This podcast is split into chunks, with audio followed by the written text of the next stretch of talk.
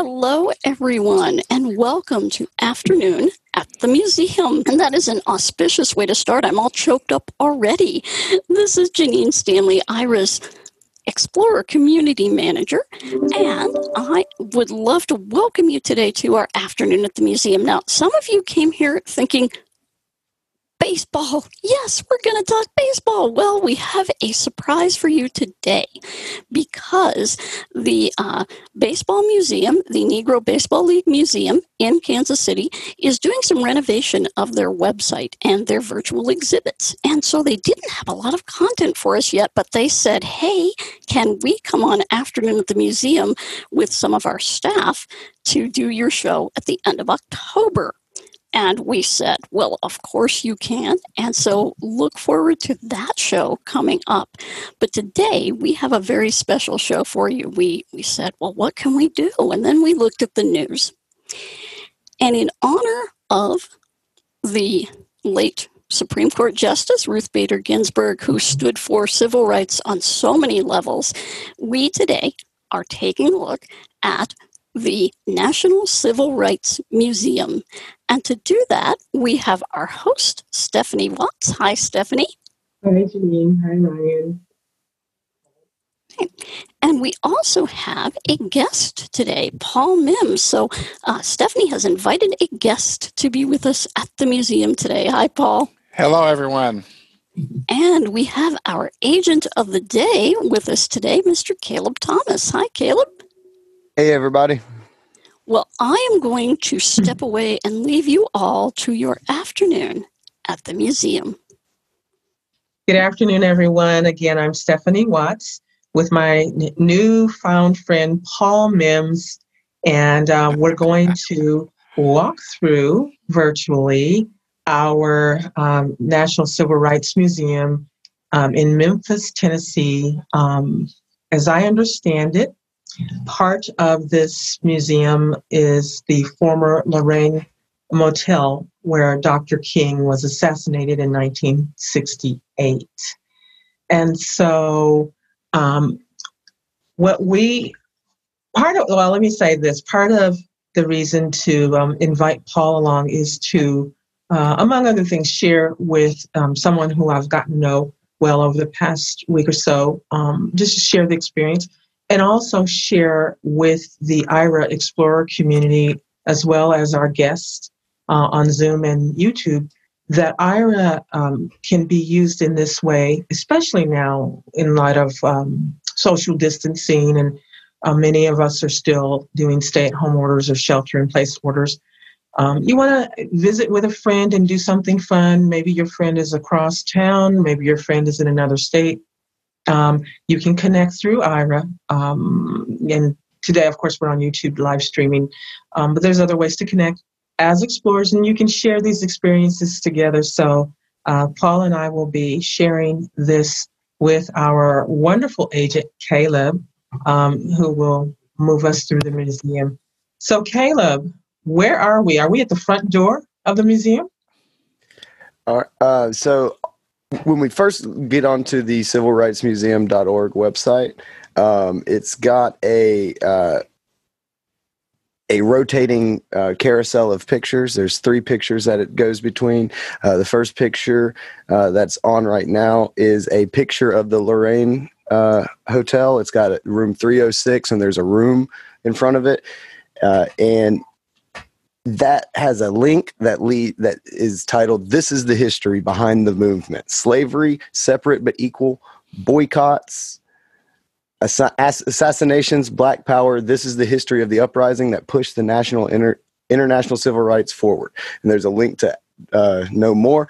Next picture is a picture of a memorial. It looks looks like three big granite or um, three big black pillars that have uh, relief carvings uh, carved in of, of many different uh, many different different figures kind of all uh, all cr- telling one story. It's it's kind of hard to tell from right here but it, it it appears that that that sculpture is is at the the front of the museum. Um, it looks like it's a big entry plate, very big focal point. Um, and it says museum events, the reawakening, exciting events, extraordinary speakers, and special guests turn civil rights history into a one of a kind museum experience. Then you can click there, and they've got their full calendar of events for for the upcoming upcoming year and beyond. And they also have on there because i was checking out earlier they have a bunch of videos uh, from past events that they've done. Mm, okay. then the third picture, third main slide there is a picture of a group of uh, men and women. Uh, they all, uh, it's uh, black men and women. They all have like sandwich board signs on that say, I am a man in big bold letters. Mm, And that link says, This is the story of a people, of hopes and dreams, of challenge and change. It is an American story. This story, oh, sorry. This story and struggle that started many centuries ago continues today with you. Experience the story. And then you click, click that. That is the uh, the link that has the majority of the kind of online exhibits. There's some videos and stuff like that, but uh, we can we can go to any of those pages that you would like, or I can continue describing this this first page. mhm. Well, at this point, Paul, do you um, you have any thoughts about how uh, we might I- like to walk into? yeah, I I guess um, you know, I when I looked at it the first time, I I found some things that you know, of course, I would like to see, but I won't be able to. But I would at least like to visit. You know, Mhm. at least for the experience of knowing that that's there. hmm Um, I don't know how far away we are from some of those, but I guess I can just say that um, one thing I don't possess anymore is, is real youth. And so I was alive when Martin Luther King got killed. And in fact, I was serving in Vietnam when he got killed. hmm And, and when I flew back home um, after my eye injury, they flew me back to Naval Hospital, Memphis. Mm, So I actually, you know, went over to that area, not really knowing where it was because all the hoopla died in August but of what had happened in April. But hmm um, you know, I figured out why everything was boarded off and why you couldn't get close to the jail and all that. Yes. So you know, um, this kind of brings back a, a few memories from back when I could see, and actually was in Memphis. So hmm hmm I will just say that for right now. But um, there there there's a couple of things that I saw I think are uh, I guess I guess they're um, indicative of what we're talking about and where we're visiting and the history that we're trying to experience you know Yeah. virtually and remotely and um, it just struck me like hit me in the back of the head and that was uh, one of the displays and maybe caleb can find it but there were some uh, uh, dipping cups or spoons. And what they were is um, you know that there are two of them and one of them has a w on it and one has a c on it. And the w was the ones that white workers would use to dump into the communal water bucket and the c was for blacks or colored or whatever Mhm. to use Right. and so I, I understand germs weren't as big a thing back then and water was the universal cleanser and so they didn't think anything about dipping both the spoons into the same water, but they didn't want uh, the black man's lips to touch the same spoon as the white man's lips. And that's how far it went. Something that trivial, that minuscule, was actually very important back then to try to draw the line and put us, you know, if if you can't see, I'm African American, so put us in our place. hmm hmm You know, that might be a good place for you, Caleb, to share if we've got exhibits um, from what little I've learned about the museum in, in the past couple days, because I took an opportunity to go on the website. I understand there are some different exhibits, and I don't know if what Paul has mentioned is within one of the exhibits um, but maybe a good place to start because we are talking about civil rights and um, Martin Luther King Jr., of course, um, is civil rights leader. Uh, and of course, we know there were many others to and since Dr. King. Um, but is there a list of exhibits? Um, is his perhaps one of them? In, in a... uh, there, there is a list of exhibits. I was able to find the water dipper or oh. water dipper uh, exhibit that, oh. that Paul mentioned. Um, yeah. If you like, I can I can read through that. It's just a short little article. Please do. Uh, yes, it's got it's got two pictures. Paul, you described them perfectly. It looks like like two two measuring cups with a long long handle on them. Uh, one has a W, one has a C.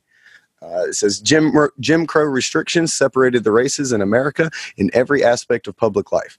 Restaurant, mm-hmm. buses, trains, restrooms, theaters, water fountains, and workplaces posted white only and colored only signs to remind people of their place. These water dip- dippers, circa 1940, were donated to the Civil Rights Museum in the memory of R.L. Bryant by Jim Gatling and Beverly O'Brien Gilton. They were found on the property of the Arkansas Pr- Plumbing Company owned by Ralph Leverett O'Brien. When the employees worked outdoors during the hot Arkansas summers, they used the dippers to scoop water out of the communal water bucket. At first glance, these brown rusted ladles look unexceptional except for one interesting feature the hand letter hand painted letter on the back of each. One dipper is marked with W for whites and the other C for colored.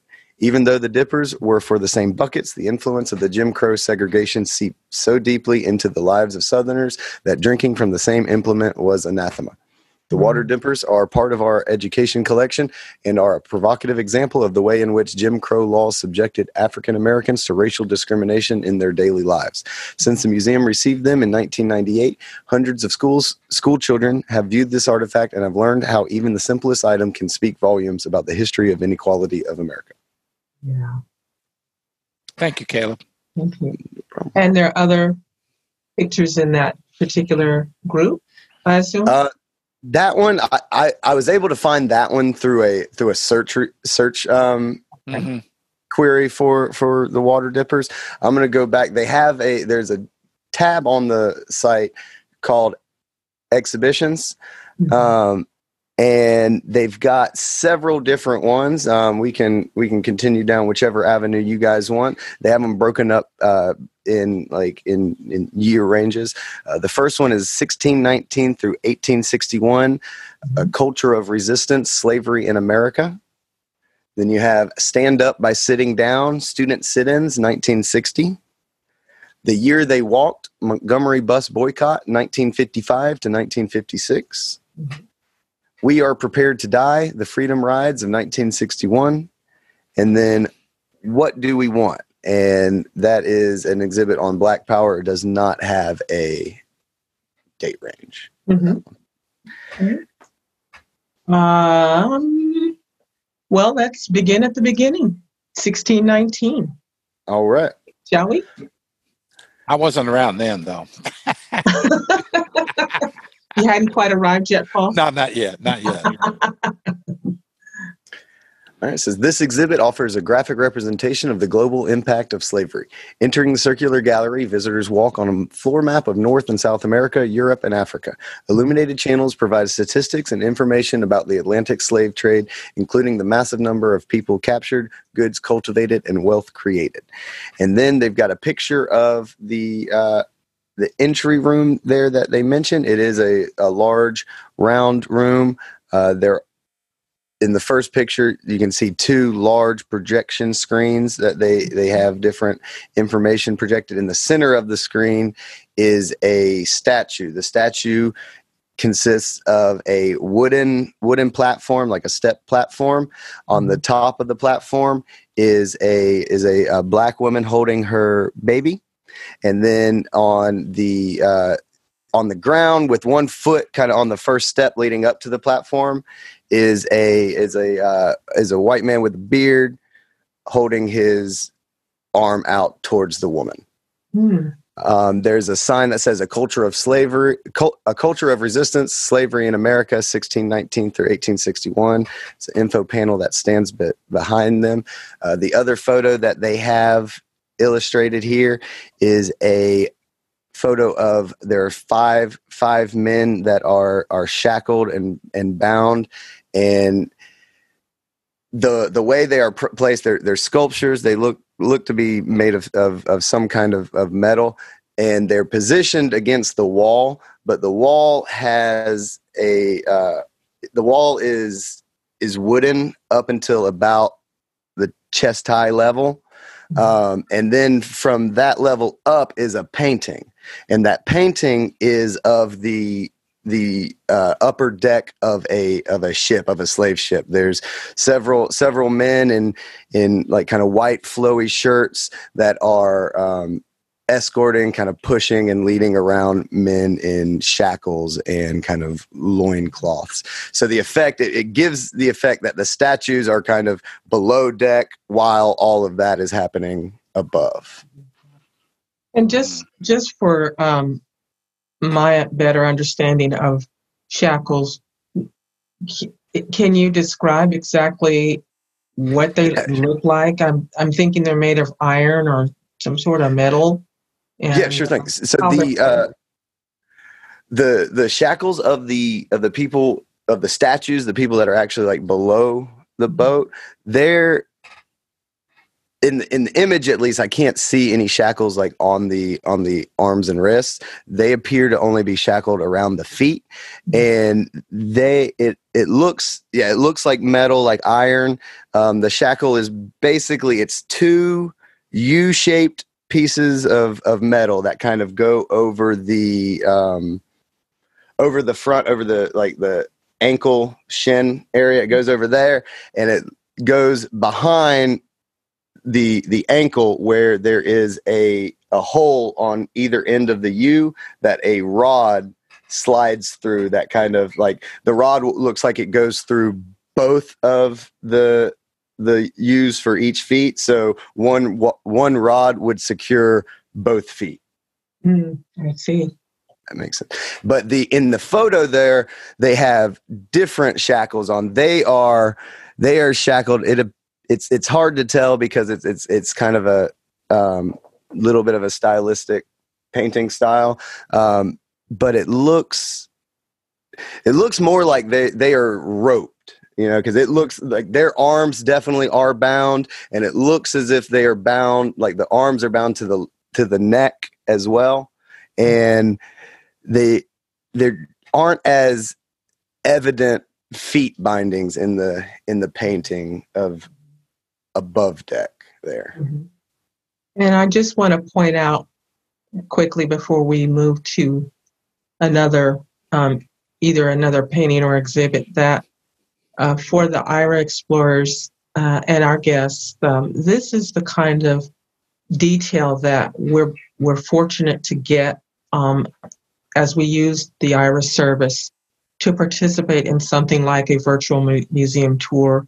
Um, if you go, of course, in person um, and you are on a docent led tour, you know, I'm sure the docents speak and articulate what's going on in this time period. But these are the kind of visual interpretations that help us as blind people to really absorb and enjoy the experience N- not not per se to enjoy their experience with shackles but to really absorb uh, what these pictures tell us in a you know pictures are worth a thousand words so we literally have Aira to give us those several of those words uh, out of the thousand. So thank you for that yeah. very um, explicit um, description caleb and I, I would add that uh, what Aira gives us as, as many of you know are the details.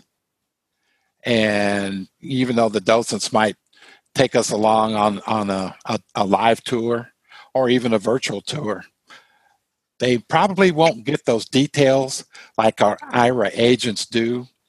We've actually trained those Aira agents by our experience and by our questions and and the like to focus on those details and, and understand how important those details are. Right. Yeah, right. to us. Exactly. And so they, they basically fill in the blanks in the pictures for us. Exactly. Because I honestly never knew what that shackle looked like. all the years of hearing about people being shackled, never knew and, until just now. So, okay.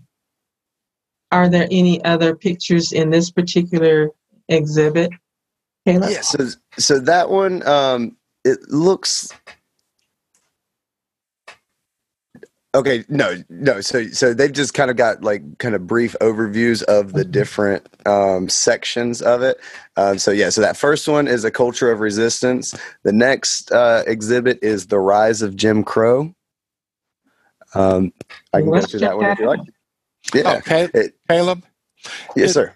One thing that, that I saw that was mentioned on there, they actually have a slave shack. As part of the display.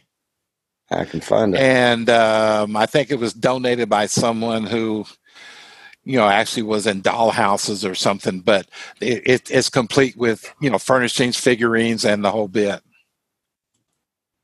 So, Paul, when you say a slave shack, would that be when what they would have considered a cabin back then, or?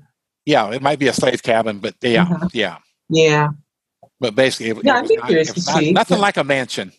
no, well, no. but I would be curious to see that because, again, it, it helps to frame history in a way that is personal. When you see where people live and what they're living with, I mean, I, I understand that there were dirt floors. Mm-hmm. I think we got that much figured out um, from various movies and period pieces. But what, yeah, if you're able to find that, Caleb, I think that. I've I've got it. Yeah, it's a um, model slave cabin. It says among the interestingly novel artifacts in the National Civil Rights Museum collection is a model slave cabin donated to the museum along with figurines, furniture, and accessories. It was fashioned by the well-regarded dollhouse enthusiast Jacqueline Andrews of Ashland, Virginia. In mm-hmm. 1975, Barbara Gray commissioned Miss Andrew to create these dolls and the house. It was purchased by the Weaver family in 2004, who then donated it to the museum. The miniature slave cabin is made of wood, contains two room and a loft, and is one and a half stories high. It is also elevated on wooden blocks in order to appear to have a crawl space, which was a common architectural architectural feature of slave dwellings. Slave mm-hmm. cabins were often made of logs, making them easy to build and economical for plantation owners who were looking for cheap housing options. A cabin's lofted a cabin's loft served as a storage or sleeping space. Cabins had fireplaces for heating and cooking, but otherwise were minimally furnished. Depending on the wealth of the plantation owner and the status of the slave within a plantation, cabins were varied in terms of amenities and levels of comfort. Typically, a slave cabin such as this would be situated some distance from the plantation owner's house. It was not uncommon for a single cabin to house multiple families if needed. Andrew's model cabin was meant to depict the life of slaves in a typical 19th century cotton plantation. Slaves living in these sorts of cabins labored in the fields and spent the bulk of the harvest season picking the daily quota of cotton the overseer demanded. Often this required working in the hot sun over 12 hours a day. Andrew also created a household scene within the model dollhouse. She added furniture and household goods that a family might use to create some sense of a comfortable home. One of the most creative elements of the dollhouse are the dolls themselves. Andrew includes a total of 10 nuthead dolls made in the style of black, black Americana folk art tradition. Their heads are made of walnuts, and their faces, while simplistic, are hand painted. Their bodies are made using a variety of materials wood, wire, corn husk, and in some cases, stiff cardboard. Each doll is unique. Andrews made these dolls to depict black life and the dignity of black people living in this time period. This model slave cabin was donated to the museum by Kimberly and jo- Gregory Weaver in honor of their parents, Christina and Isaiah Weaver. The museum had solicited this donation as part of its collection plan for its 2014 renovation of the Lorraine building. I had the pleasure of meeting Miss Christina Weaver while she visited Memphis earlier this year. She was accompanied by a group of friends, and they all came into the collection's climate controlled vault to look at the model slave cabin. In my conversations with Christina Weaver, I learned about her marriage to her late husband Ike and their courtship and romance. Christina came to the United States from England in the 1960s, and she and Ike were co workers at a local hospital. They married after the passing of the landmark federal case Loving versus Virginia in 1967, which overturned the ban on interracial marriages. Mm-hmm. This is the first time that the model slave cabin has been publicly displayed. We thank the Weaver family for donating this unique artifact to our museum. If you have any item that you would like to offer the National Civil Rights Museum as regards collection, please contact Rika Nandi. And then they've got three pictures here on the on the site. The first one is a uh, front-facing picture of the cabin. Uh, it, as it mentioned in the description, it is raised up off the ground slightly um, to kind of create a crawl, crawl space. Um, I think it the article did a pretty good job of uh, explaining it. But if you guys had any any questions about uh, that details that you wanted fill, filled in. Like this has a little porch that mm-hmm. has like some rough hewn pillars um, holding it up. Um, all of the all of the logs that uh, make up the the cabin itself all are like very rough hewn. They appear to still have like bark on them. You know, they're just kind of rounded, just just mm-hmm. stacked up. Um, very simple rectangular windows cut into it a doorway doesn't have a door. It doesn't look like. Mm. Then, right. yeah, and then on the inside they've got the little little dolls and in in in chairs. Like the first room just kind of has a chair and there's two dolls sitting in it, and then the second room is just just a little bedroom, and the bed mm-hmm. has has like kind of a patchwork quilt mm-hmm. um, on it. So sparsely furnished bed, chairs. Um, I think it's a fireplace, and however mm-hmm. they're clipped. Yeah, yeah. Um, I'm guessing probably maybe 600 square feet. Yeah, it may not say, but it doesn't sound like a lot of space, and maybe would be enough space for in today's you know way we live, maybe one or two people at the most and perhaps a baby. But if you're putting a lot of families, or at least more than one family in that space, um, the crowding could be, um, well, you yeah. know, they, they lived how they had to live, but not ideal. Let's just say not ideal. yeah. like, so, yeah. Thank you, Caleb. Thank you. Yeah. Um, so that exhibit is the uh, the the first one. I think the resistance, or maybe that that's uh, a different exhibit. Um, that, was, that was another one that I found oh, through, that's right. yeah. through the search um, mm-hmm. because it looks it looks like they they have a uh, kind of actually it looks like these these might be be their their kind of blog post because they have it broken mm-hmm. down going back to December 2017. So it looks like those are those are each posts from their from their blog that right. uh, will showcase specific mm-hmm. exhibits. And, that, and that's where I actually found those. Yeah, reading the blog. Right. Again, another cool feature of Aira that we can be in these museums either in person or virtually and ask the agent um, once we're in, you know touring um, to to um, perhaps pull up something in Google or elsewhere. Uh, if you're walking through by yourself or with a group of friends, docent led tour or self self guided tour, again, that's one of the benefits. Um, so, Paul, if you're okay with it, um, can we take a look at the Jim Crow? Go ahead. Go ahead. All right. It says, I too am America. Combating Jim Crow, 1896 through 1954. Visitors may review the timeline of amendments and legislation that granted rights to African Americans, followed by the sequence of laws and Supreme Court decisions that struck down these gains and established separate but equal as the law of the land. Through historic photographs and legal texts, visitor, visitors see the vibrancy of the black community despite segregation. Oral history, histories provide first person accounts about life under Jim Crow and they've got a couple photos there. Like the uh, banner photo is just kind of a wide shot of the exhibits. Uh, it's got the it's got the uh, I too am America title um, there, and they've got it looks like a video that plays next to it. Uh, on, the video screen, there is a picture of of black school children. It says books shall not be interchangeable between the white and colored schools, North Mhm. Carolina. And then there's a father and son watching the video, it looks like. Uh, and then there is kind of going around uh, past the, the video, like like so if you were standing looking at the I too am America uh, sign and kind of slowly started rotating uh, Mhm. clockwise, you'd hit the video. Then there is uh, a section titled Church, and Mhm. there's several artifacts there.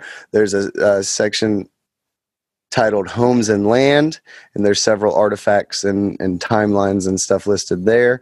Mhm. education stuff there and then the last one that i can see in this photo is black press. And i it doesn't really have a lot of information on on the exhibits on on this page. It's more of kind of a an overview of that that little section that little nook of the museum. But um but yeah so that's kind of the Okay. Well, you know, I personally um, am curious to know if there's any, like a, a quick search in Google, perhaps anything that says um, how Jim Crow started, or or um, something just quick that can um, kind of help put the perspective. Um, so, Paul, since you weren't around in 1619 nor 1896, but you might have a, a best guess. Well, I was only I was only born in 1945, but right? I knew nothing about you know, Rosa Parks by the time I was nine. So, Right. um, but um, and actually, I lived in Iowa, which was the last I think museum that we visited. And of course, I didn't know that museum was there, and I know there there really weren't that many black people that I knew of that were there. Mhm. But uh, given that, you know, uh, in the 1950s and 60s in in Iowa, I, I didn't really experience that Mhm. uh, level of discrimination. And again, this is more prevalent in the South. Mhm. Yeah, Mhm. Mhm.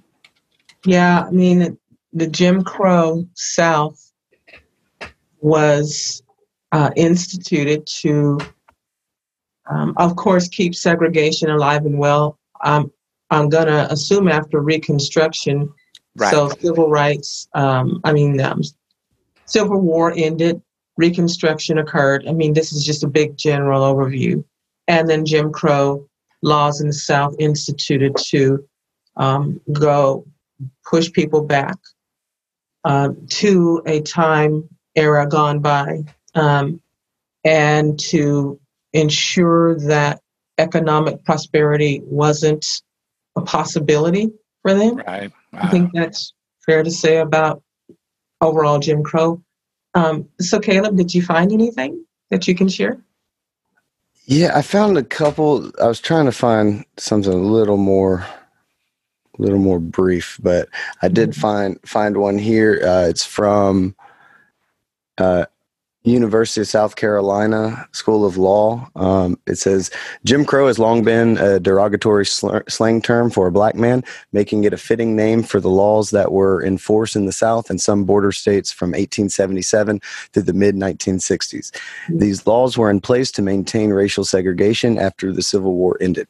Initially, Jim Crow laws required the separation of white people and people of color on all forms of public transportation and in schools. Eventually, the segregation expanded to include interaction and commingling in schools, cemeteries, parks, theaters, and restaurants.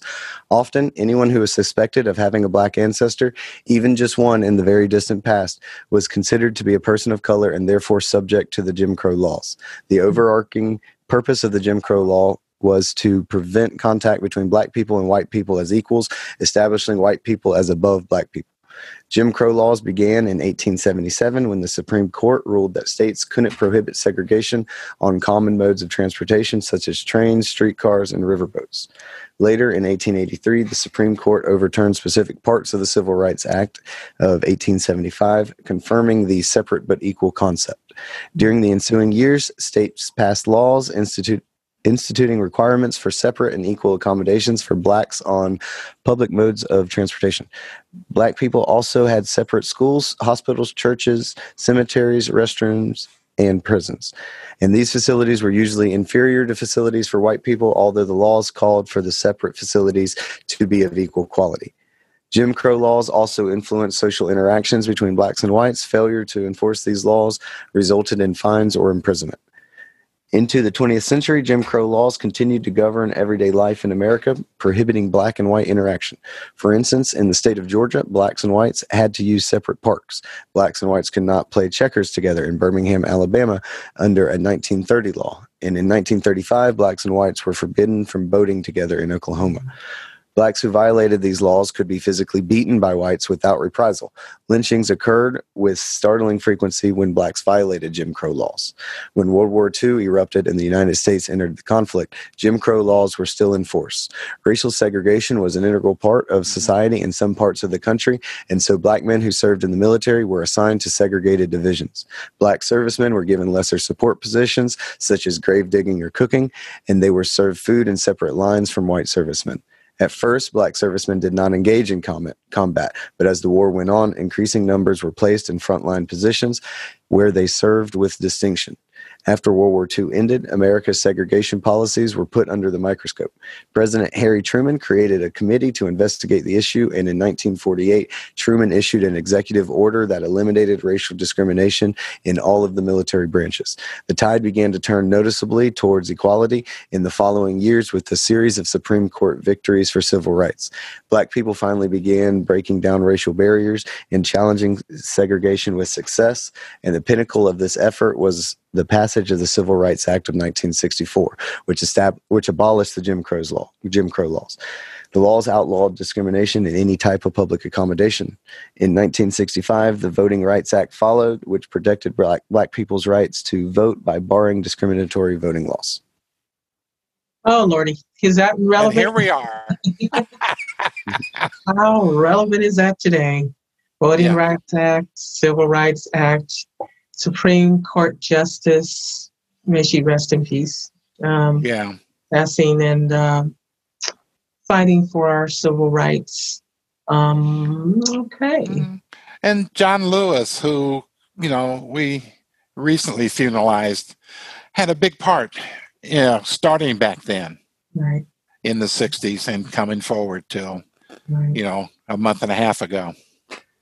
Well, in fact, Caleb, um, is there any piece um, or picture or artifact here in the museum that um, speaks about John Lewis? Um, I'm not sure he was a freedom rider, but he certainly, um, He, Well, he, was, you know. he was involved in the marches. right, Yeah. he was. And Yeah, here's- here- that, and that part about we, you know, we'll die if we have to. Yeah, okay. Here's a here's an article from from their blog, John Lewis Freedom Rider. hmm And, Says and in- before you before you start, also, if you can share um, uh, after the article any kind of pictures or artifacts that maybe we can have descriptions of, um, if if there are any. Yeah, sure thing. Yeah, this one's just got it's got two photos there.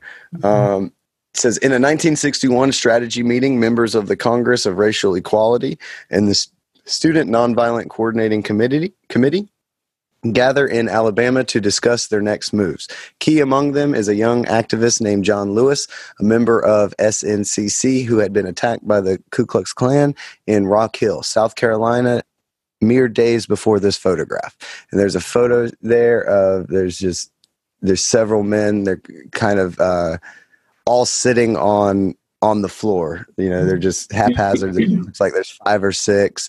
Um, one in the front ha- kind of has his hand up towards towards the towards the camera.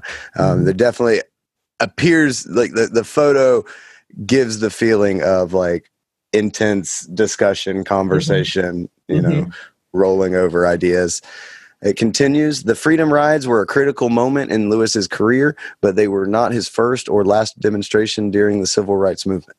Mhm. Lewis organized sit in demonstrations with the Nashville student movement at lunch counters across Nashville, Tennessee, while attending Fisk University in 1960 and was integral in the creation of SNCC later that year.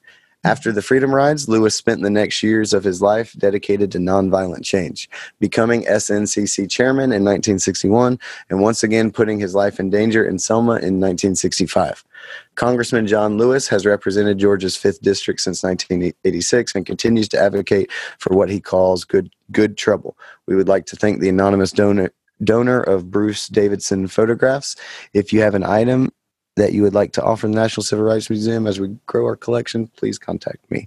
Uh, the second photo, it looks like it looks like the a photo from the same same meeting, if not a not a similar. Mhm. Like um, they're they're all sitting on on the ground, except there's there's one older gentleman in uh, slacks and a tie that is is sitting in in the chair uh, in a Mhm. chair kind of while all the the younger younger people are kind of around him there's also a stairway in the background that has a a woman that is sitting on the stairs kind of watching Mhm. everything unfold and So that's kind of capturing things in real life the way we would with our camcorders or phone cameras and videos.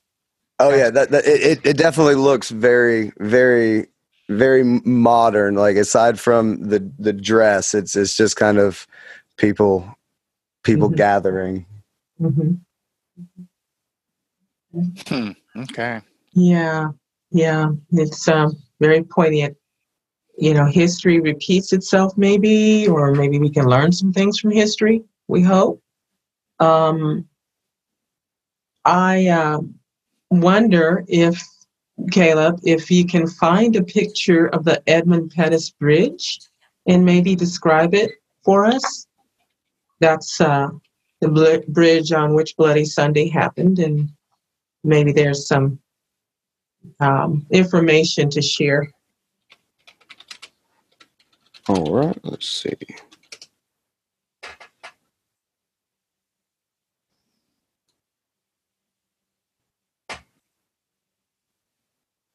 Right, I found the Lots of found the. Wikipedia hmm entry for it.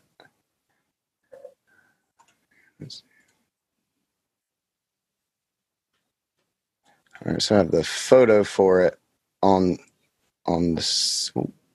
Yeah, I'm just curious. I mean, you know, for for those who can see bridges, this bridge may not look any more remarkable than any other bridge, but I've never had a description of it.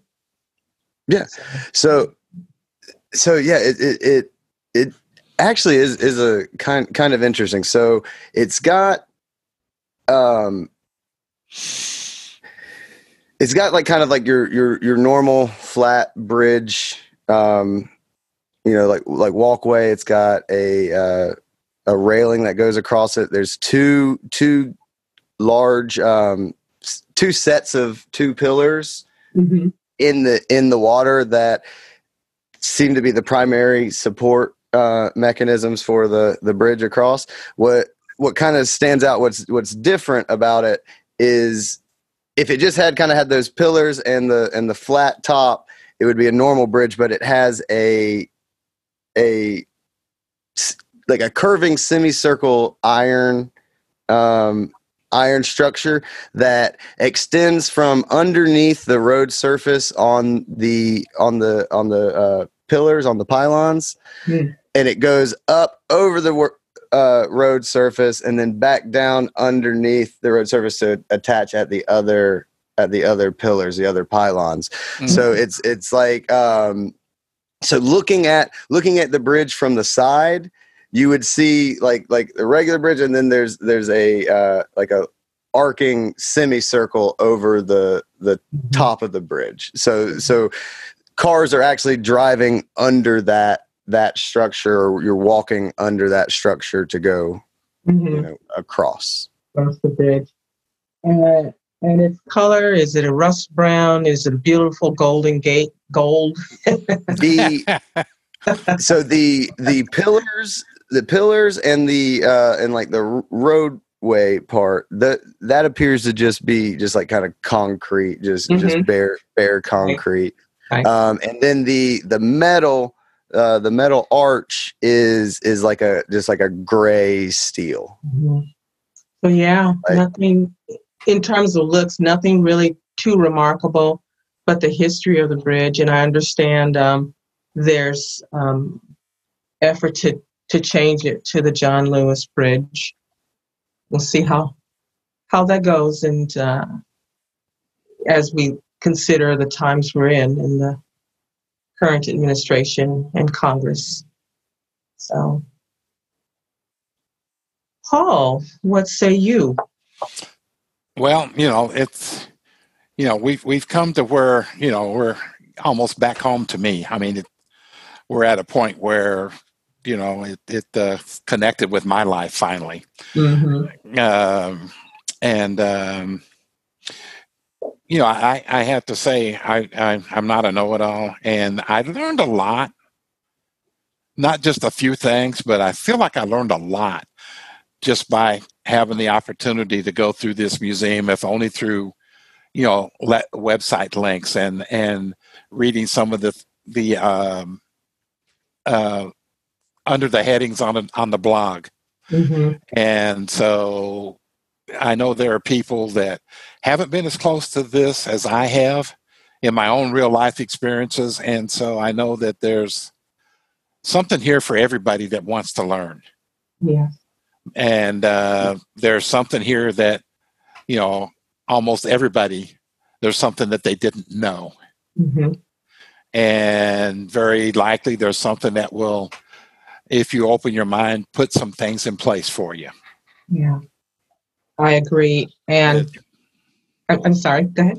well i was going to say um, you know so many people like like yourself stephanie said you know i really couldn't imagine how this was Mhm. and so this museum can help put it you know closer to reality you know some of the harshness of the times from 1619 till right now we're we're looking at 1964 and beyond Mhm. and um, you know and now we're here at 2020 and so we got another 56 years beyond that and how much has changed Mhm.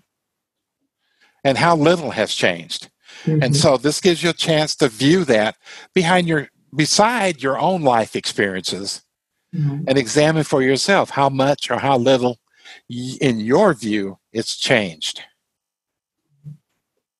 And I know that there is a exhibit um, that features a Dr. King, and in terms of time, I know we don't have a lot left. So, Caleb, is there any um, pictures or artifacts within the Dr. King exhibit? And I think they call it 50 years. That was in 19 uh, in 2018 that was the 50 years. Oh, that was the that's right. That was the 50 Yeah. years. And so there might be something in that exhibit group to share as we wind down. And it it comes to mind too that for those who haven't ever gone to a museum for whatever reason, like me years ago, I thought, well, why would I go? I can't see it. Um, it comes to mind that there's so many many things that through use of the Aira's service that we can participate in again and have a meaningful experience, not just I'm walking through, I'm listening to something be described.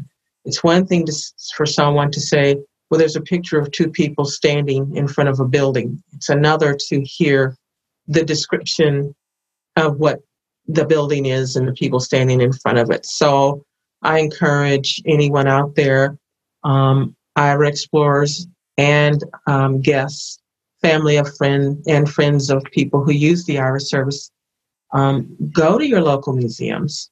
um, either virtually, if if you can't go in person, go virtually. There's a lot here. Yeah. So Uh, Caleb, I, I I don't know how the, the, the last few ones I I weren't I I wasn't part of them, but can you read off the main link to this museum so it will be part of the record in the recording? Yeah, it is Yes. civilrightsmuseum.org. Okay. mm-hmm. it is. And Stephanie, I was able to find find something pretty neat in the um, MLK section, and actually, they have a lot of interesting information on MLK and and other things. But there's a, a whole lot of uh, video information. They did Mhm. remembering MLK four four twenty, and Mm-hmm. they it, it's like a looks like a virtual conference, you know, celebration that they did, and there's several different videos that they have there but one of the things here that jumped out to me for for our purposes here today is there's a timeline that they have a timeline of the last seven days of mlk's life Oh, Oh okay. wow. Yeah. Can you? Yeah and so it kind of goes through and it's it's um it, there's 35 images. Most of the images are text. It looks like they were kind of set up to go out over social media. Um, the very first one is march 28th 1968 it's titled king in memphis. Dr martin luther king jr arrived in memphis at 11 a.m to lead a march for the sanitation workers strike and then go Mhm. into the next there's a photo of of king surrounded by uh, several other other marchers. One of one of the men um, behind him is kind of looking looks like he's like looking just past the camera at maybe another camera person, but has both of his hands on King's shoulders. King is kind of looking off to the way. He looks a little little distressed, like he looks looks a little like you know know, Mhm. but everyone around him seems to be pretty pretty jovial you know? Um, it says the march ended in looting and violence. Supporters quickly moved dr king into a car and rushed him to safety at the holiday inn rivermont. Over 50 people were injured and hospitalized. Mhm. uh, oh and also see there's a couple um, I, there's one sign that is is kind of visible in the uh, in the in the shot there. It says closed today dot dot dot on the march exclamation point. Okay. Next is dated March 28th, 1968. Hands up, don't shoot. An hour after the march ended, an unarmed black teenager named Larry Payne was shot and killed by Memphis police officers. Mhm. Hands up, don't shoot. We'll hear a lot of that today. there's there's a Mhm. photo of Larry Payne next, and it is a, a young man in a striped vest with a collar. He is sitting on a couch in front of a, a coffee table. He's just kind of casually sitting facing the camera. Mhm. This normal young man. Mhm. Uh, March 28th, 1968, National Guard presence. That evening, Mayor Henry Loeb implemented martial law. March 29th, 1968, King and the media. Adamant that a nonviolent protest would work in Memphis, Dr. King gave a press conference from the Holiday Inn Rivermont. Mhm. Then there's a picture of King uh, in front of several, like a, a stand of microphone. Says he then left Memphis, promising the return. King is um, he's he's looking out at the reporters. He's got his hands up, like you know he's you know looks a little uh, exasperated. Um, one of the things that kind of notes stands out to me is the the the microphones. There's very they're they're an old style, long, slender, um, but you each one of them has the little medallion from their station. There's a uh, 88 NBC Channel Seven. eye see the CBS I logo on one, ABC, and then there's one titled WINS. Mhm. Mm. That's probably a local. Yeah. Mm-hmm. Uh, March 30th, 1968, conflict in the crisis. After the failed march, SCLC leadership remained divided. Many believed the organization should focus on the upcoming Poor People's Campaign in Washington, D.C. King argued that success in D.C. hinged on the SCLC's continued support of the sanitation workers. He remained committed to Memphis and would return the following week. March 31st, 1968, King's last sermon. Dr. King delivered his final Sunday sermon at the Washington National Cathedral in Washington, D.C. The sermon covered economic justice for blacks in the U.S. Mm-hmm. There's a picture of King kind of mid mid sermon. He's got his his fist clenched and he's he's kind of like he looks like he's speaking forcefully. It says Dr. King delivered his final Sunday sermon at the Washington National Cathedral in Washington, D.C. The sermon was entitled Remaining Awake Through a Great Revolution and covered economic justice for blacks in the U.S. Mm. March 31st, 1968, Johnson declines reelection. President Lyndon B. Johnson announced he would neither seek nor accept the nomination for reelection in 1968. April 1st, 1968, city curfew. Memphis Mayor Loeb lifted the citywide 7 p.m. curfew. Next, there's a photo of um, two black men stretched across the uh, the trunk of a car.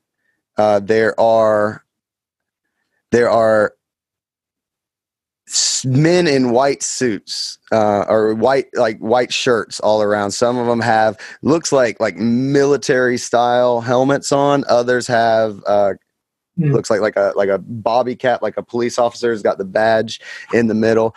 I can see several of the people with white shirts have handcuffs on them, and um, at least one guy has a shotgun, and one guy has just like a giant rod, just like a big like looks like four or five foot long piece of pipe. Wow. Uh, it says in 1968, Memphis Mayor Henry Loeb lifted the citywide 7 p.m. curfew after violence erupted during the march on March 28. That included Dr. King supporting the strike sanitation workers. These two men are among many who were arrested in black neighborhoods. Mm. April 2nd, 1968, Larry Payne's funeral. Hundreds of mourners gathered at Claiborne Temple for the funeral of Larry Payne, the unarmed black teenager killed by Memphis police, police on March 28th. The Reverend B.T. Dumas delivered his eulogy. On this day in 1968, hundreds of mourners attended the funeral of Claiborne Temple for Larry Payne. At, at Claiborne Temple for Larry Payne, the unarmed black teenager cleared, killed by Memphis police on March 28. After the march in support of sanitation workers erupted in violence, Payne was a junior at Mitchell Road High School. Mm. April 3rd, 1968, King returns to Memphis. 9 a.m. Dr. King, Reverend Ralph Abernathy, Andrew Young, Bernard Lee, and Dorothy Cotton boarded Eastern Airlines Flight 381 from Atlanta to Memphis.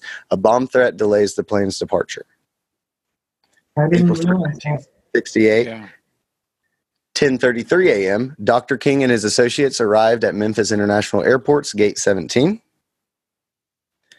11:20 a.m. Dr. King and associates arrived at the Lorraine Motel and were greeted by fellow SCLC members. Dr. King checked into room 306 of the Lorraine Motel. Mhm. There is a picture of uh, King, Hosea Williams, Jesse Jackson, and Ralph Abernathy on the balcony of the Lorraine Motel in Memphis, the same place he stood the day he was assassinated. Dr. King checked into room 306 where he spent his last hours. And it's it's a picture. It's a, it appears to be the same picture from the front page of the of the website or the same same room. Um, Mhm. It's a little bit more close up, but yeah, you can you can see the uh, the four of them there. Jesse Jackson has a particularly kind of jovial smile on his face. He looks he looks looks happy. Looks like you know. Um, and then so so do the the other men. Although it's not as jovial. King, however, looks distressed. Uh, April 3rd, 1968, 12.05 p.m., Dr. King and SCLC staff attended a strategy meeting at Centenary United Methodist Church, pastored by Reverend James Lawson.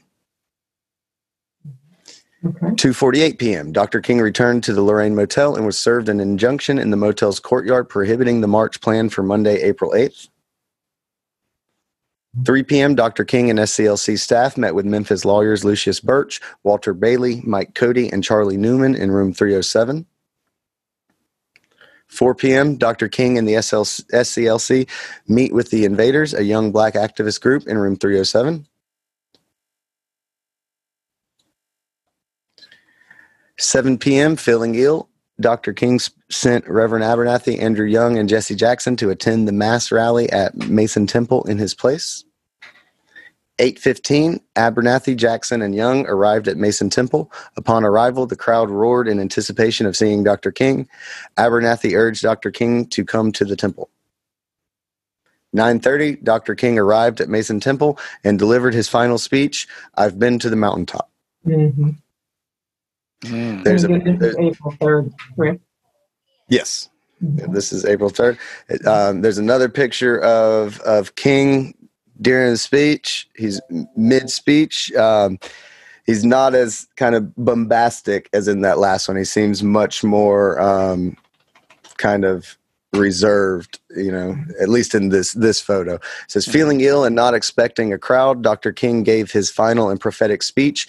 I've been to the mountaintop at Mason Temple in Memphis. He spoke of a time when he almost died and his premonition, premonition quote, I've seen the promised land. I may not get there with you, but we as a people will get to the promised land. Mhm. April 4th, 1968, 9:30 a.m. Andrew Young arrived at Memphis courthou- courthouse to con- contest the injunction placed on the march plan for April 8th. April 4th, 1 p.m. Dr. King and Abernathy had the Lorraine Motel's famous catfish for lunch in room 306. 2 p.m. From from room 201, Dr. King and his brother AD called their mother in Atlanta. 4:30 p.m. Andrew Young returned to the Lorraine and announced the injunction had been lifted. Enthusiastic, the men had a pillow fight. That. Yeah. 5:20 p.m. Dr. King and Reverend Ralph, Abernathy head back to their rooms to dress for dinner at the home of Reverend Samuel Billy Kyles. 5:55 p.m. Dr. King walked out on the balcony and spoke with guests below in the courtyard, including Jesse Jackson, Ben Branch, and Solomon Jones. 6:01 p.m. A bullet struck Dr. King as he stood on the balcony of the Lorraine Motel outside of room 306. He was transported to St. Joseph's Hospital. 7:05 p.m. Dr. King was pronounced dead. And that is the end of the timeline. Yeah, I guess that's kind of coincident with the end of our timeline here. right. Uh, wow, that's that's that's mind-boggling. yeah. You know, to be able to get back there and within that so vividly. Thank you, Caleb. Yes, thank you so much. So many things you didn't know. I mean, uh, so many things that you learn that you just you don't you you never you never knew about. I mean, the the detail that those go into. You know, I think about the food, the the pillow fight, even. Um, it just goes to show Powerful that way to end. yeah, Yeah. just whew. yeah, it's, it's We very almost have to shake that one off, don't we? Yeah. well, yeah. It's um, it's the way.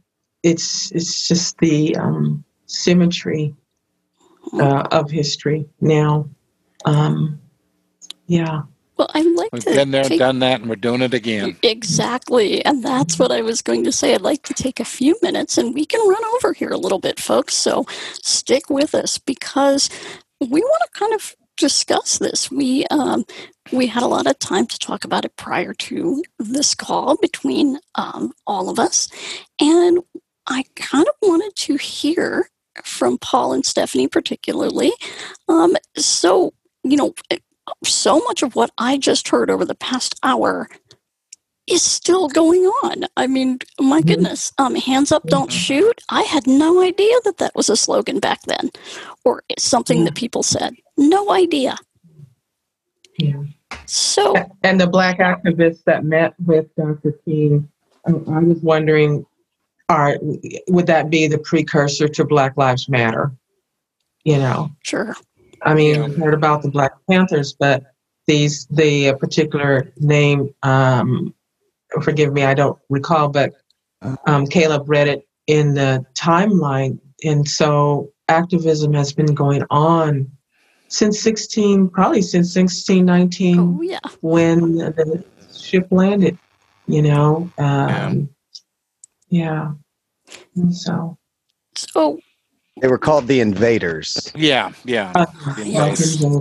And they're one that I had not heard of, but I'm sure there were probably many groups like that around at the time. Mhm. Right. Yeah. Yeah. So, you know, when we kind of look around us and we think, oh, well, that was history and wow, that was interesting. But yet, it turns out that we know people who have been affected by these things. And Paul, you had an interesting story about when you were in high school. Can you tell everybody that story? Because it's really, it really affected me in that, wow, somebody that I know very well um, was was subjected to some of these Jim Crow laws and some of the things that went on at that time. Talking about the night after the track meet. Yep. Yeah. Yeah. Okay. Yeah. Yeah. I um. Well, I ran track in high school, and in 1963, our high school won the indoor state track meet. So we were state champs in in the indoor track. In 1959, our high school was mostly white. By 1963, there were 12 white students left. So it definitely was a transition period for the high school and for, of course, just the whole community around that school. Yeah. And after the track meet, I was walking home and uh, this cop car pulls up. You know, where you going, boy? Okay, of course, that's, you know. And I said, home. Where you been? Um, I'm just leaving the high school. School's been out for a long time. What do you, what do you mean? I said, well, you know, our high school track team just got back. We went, we we won the state indoor track meet, and so we're state champs. And and so I was just walking home afterward because we just got back. Mm-hmm. Yeah, right. Okay. And um, so, can you show me some ID? Do you have a driver's license? I said no. Yeah, I thought to myself, if I had a driver's license, I wouldn't be walking. But you know, I showed him my school ID, and you know, they went through the whole rigmarole, and um, you know, so at that point, you know, I was 18. Yeah, I just turned 18, but I got put in the system, and so um, that was the racial profile. We want to identify all black men so that we know who they are when we run up against them again and know that we've seen them before. And so I, I um, it, it was just, I, I, I can't say what my emotions were, you know, after being scared, Mm-hmm. but I was, you know, our high school had gone through a lot, just gaining reputation um, and respect in, in the community by rising to the point where we were state champions in something. Mm-hmm. And then walking home that night, it kind of stripped all of the dignity and prestige of that away. Mm-hmm. And I was just another black fool walking the streets. Mm-hmm. And so I didn't lose it. You know, I got all that back. And, and you know, we finished third in the outdoor track meet. And our high school uh, was ranked nationally in some of the times that we had. So we, I left that high school having helped it establish dignity. Mm-hmm. But I can't say that there wasn't a price. Yeah. And I had, I have a little bit of change in that game. Mm-hmm.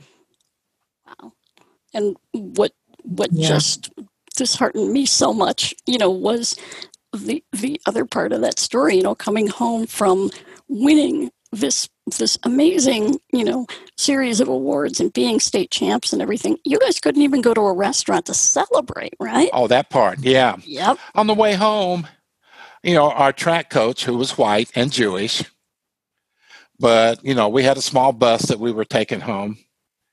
We had to stop at three restaurants before one of them would let us in because we were an all black team.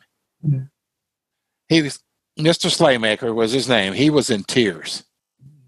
after he left the first two mm-hmm. before we finally, you know, were allowed to come in the third one. I think what And he tells that he, he would tell that story. He's passed on now, but he would tell that story as one of the lowest moments in his life that was that came shortly after the highest moment in his life when he finally had his first state champion team.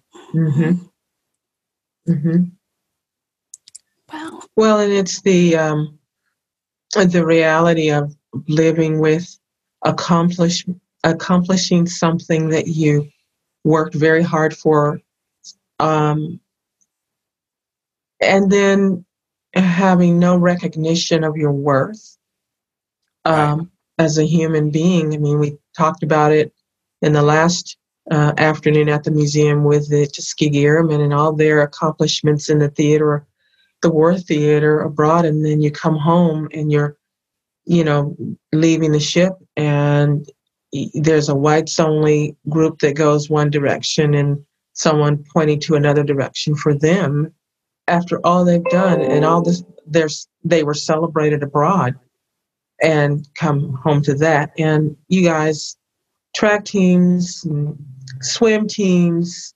um, all kinds of Debate clubs. yeah, people Yeah. accomplishing all that they did, only to be told, no, no, no restaurant seating for you. Yeah, your water fountain's over there. Your bathroom is over there. Um, in the movie Hidden Figures, you know, there's a piece of the movie that and the book that talks about their bathroom, colors only bathroom, was a good mile, uh, maybe a mile, a mile and a half from where the women worked on the campus uh, of NASA. And uh, just the absurdity, I think, is the word that comes to mind of racism is. Um, I'm at a loss for words, but I think the the museum here today that we visited helps us to better understand this country's history. Um, it is real in this history of ours as a country. I mean, if we're going to be candid, it has been glossed over, um, parts left out for convenience, um, clock turned back because you know certain individuals in power didn't want other people to have an opportunity, a simple opportunity, you know. And I was born in a time and place where I didn't experience the discrimination of, of what Paul, what you just mentioned. That just didn't happen for me uh, in my life. Where I am on the continuum of discrimination is the more subtle type of discrimination that you get um, either in your college, university, or even the workplace where people say absurd things like you have three strikes against you, Stephanie. You're a black, blind woman. And um, I'm thankful for the parents and family I had because I was never instructed to accept that kind of conversation as legitimate. Um, and you can respectfully disagree with people, and which is what I did in my workplace with that kind of comment. And so I think we're at a point now where we just need to rip the bandage off, get uncomfortable, and reconcile some of this history so that we can heal as a country. I don't think uh, anybody could have said that better.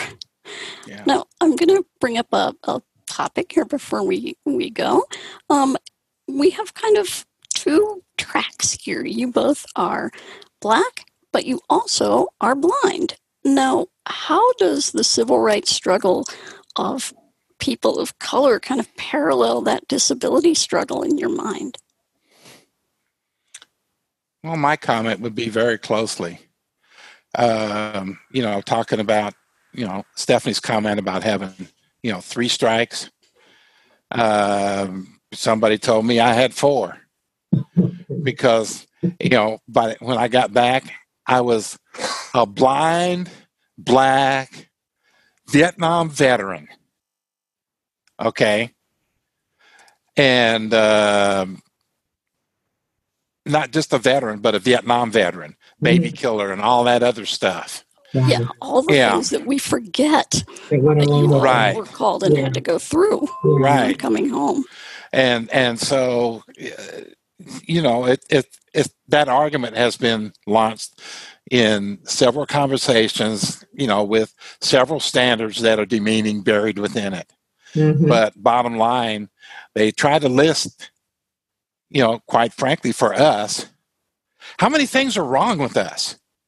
How many things are inferior about us? Mhm. how many things we need to be we we need to regret you know given that we're alive and and and that kind of thing. And it's all part of the structure the fabric that is is is is covers up their feelings.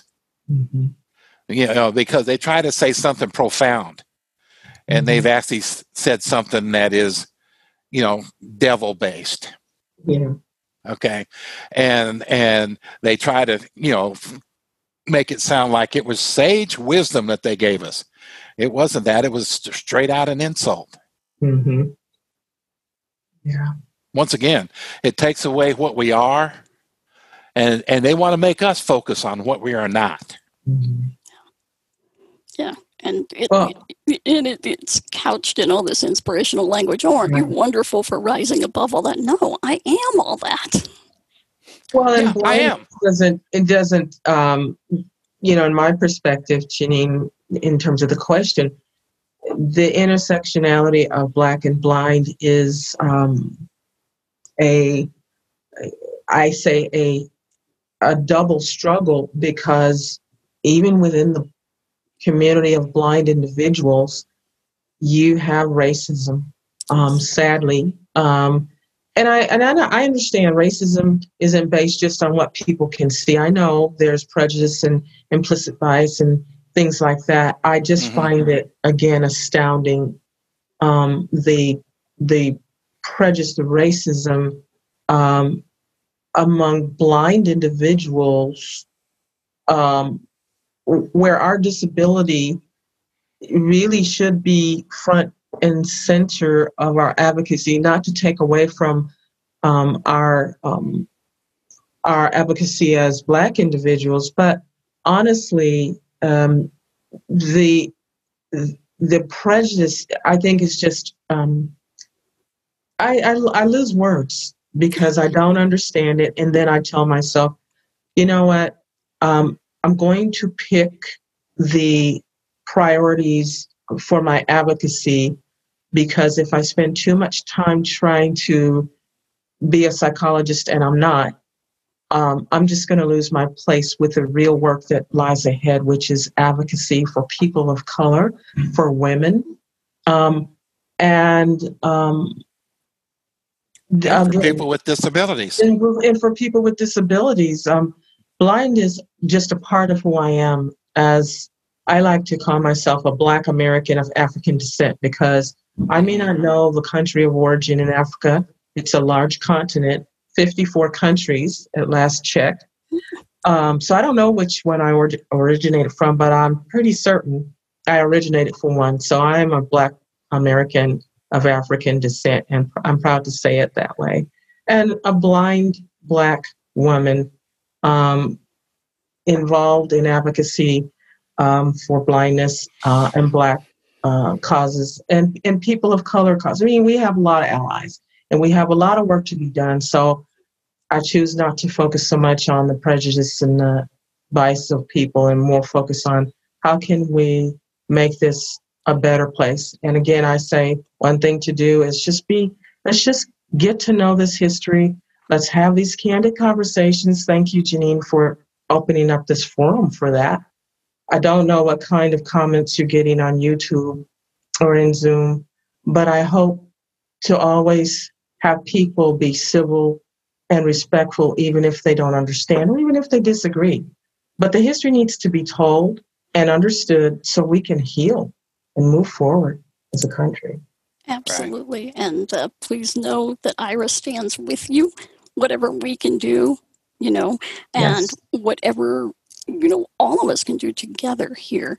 One of the things that you, as Aira customers can do through the end of the year is take advantage of our museum offer. And this offer allows you to get with an agent and take a look at the list of museums that are members of the African Association of African American Museums, and those can be found at blackmuseums.org slash directory.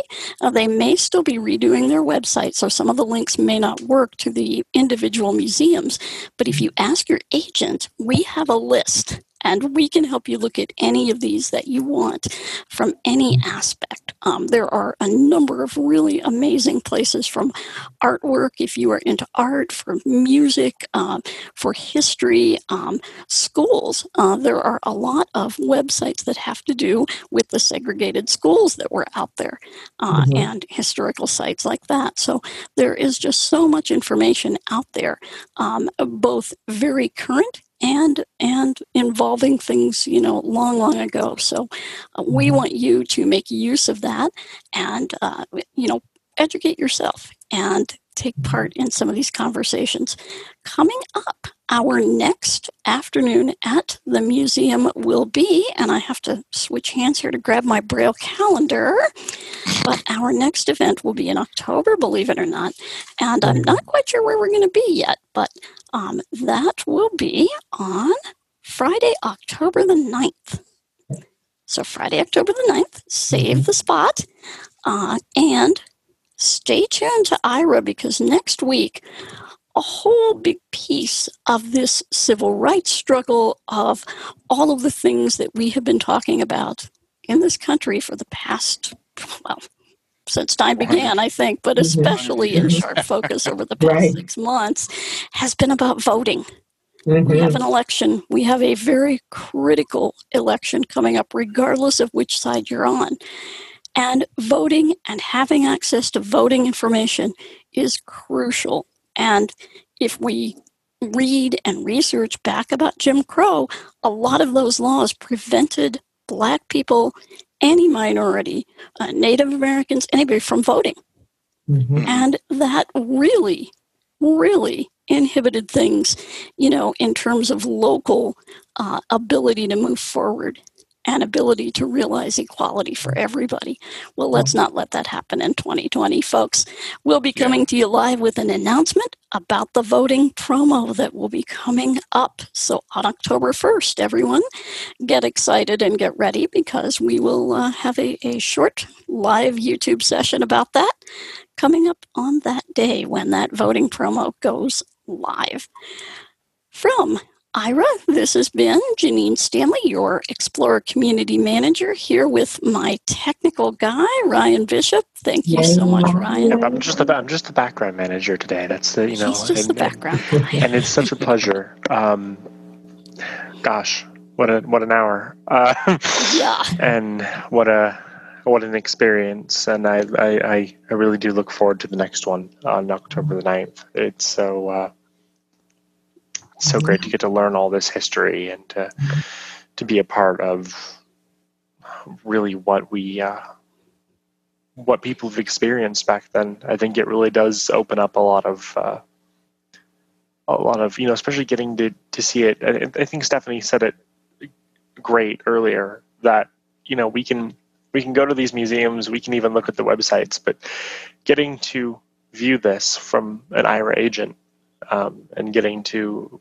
see the pictures in clearer detail, or getting those quote unquote thousand words uh, in several words uh, from a description is Yeah. definitely uh, Yeah. an eye-opening experience. So I really do enjoy these, and I'm so glad to be a part of it and to uh, And thanks to Caleb. Oh, Absolutely. It's- Thank you. it's my pleasure. to aging. Yeah, I got more than a thousand words, so I, I like I, any chance I got to spill them. You read about 2,000. No, awesome, awesome reading, describing, catching things on the fly, yeah. just doing doing what Aira agents do so well. So well. Thank Thank you, you. so fascinating, Caleb, to mm-hmm. have heard the descriptions of Dr. King and and how he looked. He was Those- very omniscient, I think, about what was mm-hmm. coming. Yeah. You know, Yeah. from It, was, it definitely stood out. Like like he he always had like in or at least in the pictures they they they chose to show like he definitely had a different look compared to Mhm. everybody else. mhm, Yeah. It's so interesting to know and Rather to get that sobering. experience. Love the timeline. Thank you for finding that. absolutely. Of course. And finally, a very special thanks to our host, Stephanie Watts. Thank you so much, Stephanie, and our special guest, Mr. Paul Mims. No, thank you. Thank you, Paul. I was honored to be part of this. Trust me. To everyone. Awesome. And we will, Paul will be back with us when we do baseball. So never fear, baseball will be coming, folks. Mm. My last Wonderful. chance to hit a home run, right? there you go. Now, what you what uh, those of you out there uh, who may not be able to see it, what you don't know is Paul is wearing his Kansas City Chiefs hat right now. Um, No, he and, took that uh, off in the beginning. No, no, no, I didn't. but of course he didn't. yeah. And Stephanie has on her um, MLK shirt today, so yeah, we are we are prepared. We are looking good. Well, everyone have a mm-hmm. wonderful weekend and a wonderful couple weeks until we see you here again at afternoon at the museum.